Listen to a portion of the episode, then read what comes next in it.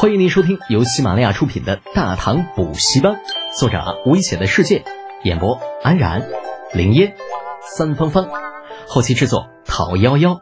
感谢订阅。第六百三十六集，醉了。整个过程快得让人目瞪口呆。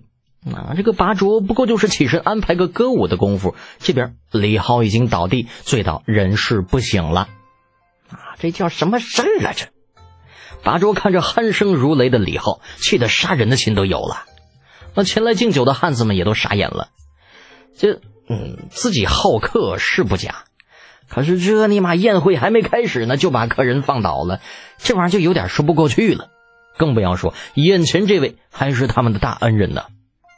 好在长孙冲等人还算是机智，啊，接过了李浩的大旗，带着风萧萧兮易水寒的豪情。接过那些汉子们端在手里，放下也不是，举起来也不是的酒碗，仰头灌下。那一个两个不到一刻的时间，除了随行的护卫，前来河套地区视察的八个人，在地上躺了一排。次日一早，李浩小同学顶着晕晕乎乎的脑袋坐了起来，发现拔卓正坐在自己面前不远的地方，似笑非笑的看过来，然后哐的一声，又一碗酒摆到了面前。来吧，德姐，把这碗酒喝了就好了。这叫以酒解酒，好使得很。另外，昨天晚上的事情实在是不好意思。不过你放心，我已经安排人重新布置了会场。今天晚上咱们重新来过。李浩眨眨眼睛，突然翻身而起：“铁柱、任贵，你们俩死哪儿去了？收拾东西，咱们回去。”奶奶个兔的，这天天烤全羊、日日酒解酒的日子，老子一天都不想过了。啊，拔卓肯定是不会让李浩离开的。就这位，那可是财神爷呀！真让他走了，自己这边还有很多事情要指望他呢。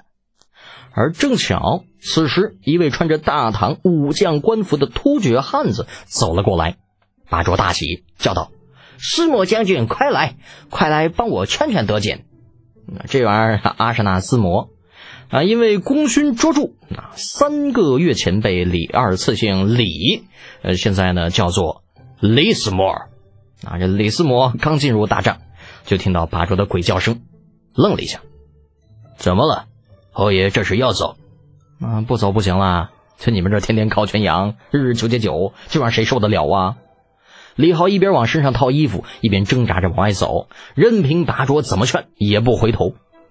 李斯摩见他有趣。哈哈大笑，哈哈，侯爷不必如此。您要是信我，先在这儿住上几日，我保证绝对不会让任何人来打扰侯爷。如何？真的？李浩自然是不想走的啊，不想真的走。毕竟突厥各部之间的事情还没有考察完，你这玩意现在走了，以前那些个投资，那不白花了吗？对不对？不过你说这玩意儿要是不走吧？他是真受不了这一天喝三顿的日子，哪怕说这里的酒本身就是由他家产的，可是再怎么说，酒这玩意儿喝到肚子里边，他也难受啊，不是？八卓见他停下，连忙点头：“呃，真的，真的，你就放心吧。要是下次再让你喝酒，我八卓就是个王八羔子，行了吧？”李浩停下了脚步，盯着八卓看了一会儿，嗯，好吧。那就暂时先留下，不过咱们可说好了，再有下次，别怪我不给你面子，直接走人。啊，你就放心吧，绝不会有下次了。拔卓说着，招来了使女仆役，啊，摆上了丰盛的膳食。来来来，咱们先吃着饭，吃饱了我带你出去转一转。那一顿早饭吃的李浩满头大汗，胃里暖暖的，心也蛮热乎，蛮舒坦的。哎呀，舒服，超乎想象的舒服，就整个人总算是活过来了。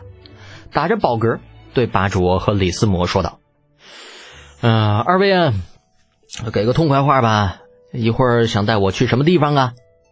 李斯摩顿了顿，尴尬一笑：“呃，这个，呃，侯爷，实话跟您说了吧，呃，我们……哎哎，这事儿不急，呃，不急。”一会儿咱们出去再说。八周不等李思摩把话说完，就打着哈在中间横插了一杠子，弄得李浩满头雾水的。说实话，李浩倒不是怕拔卓在中间搞什么鬼啊，一来你没有必要，二来突厥各部现在全部都被迁移到了河套一带，真想搞事，那家伙分分钟被南北两路大军踏为齑粉。啊，但是呢，呃，要说他不想搞事情，李浩又不明白他如此含糊其辞到底是个什么意思。思来想去搞不懂，索性静观其变，看他能整出什么幺蛾子。吃罢早饭，出了大帐与长孙冲等人会合，一行十余人，外加百余人的卫队，踏着朝阳，一路向北走了半日，来到一处空旷的平原。放眼望去，入眼尽是绿油油一片，点点或黄或白的花朵点缀其上，好似仙人在世间铺就的一张张茵茵绿毯。只是这片空旷的平原之上，却并没有半个人影，除了偶尔有一两只野兔、野鸡被众人惊动，慌不择路逃开之外，再也看不到一个活物。啊连傻狍子都没有，就很神奇啊！这倒是个杀人灭口的好地方啊！李浩看着眼前的一切，暗暗想着，瞥了一眼拔卓道：“拔卓老兄啊，李思摩将军呐。”这片草原难道有什么特殊的意义吗？这里的草场如此之好，为何不见有人在这里放牧呢？李思摩笑了笑，解释着：“那侯爷有所不知，这里是我们预留的草场，等到秋天，这里的草就会被割下来储存，作为牲口冬季的口粮。”李浩点点头，那意思就是呃，清楚饲料的意思呗。啊，明白。只是带自己来这里有什么意义呢？看了八卓一眼，发现这家伙有些魂不守舍。直到李思摩干咳了一声，才把他那注意力吸引过来，苦笑一声道：“呃呃，不好意思，刚刚想事情有些走神了。没事。”李浩摇摇头，等着八卓继续说下去。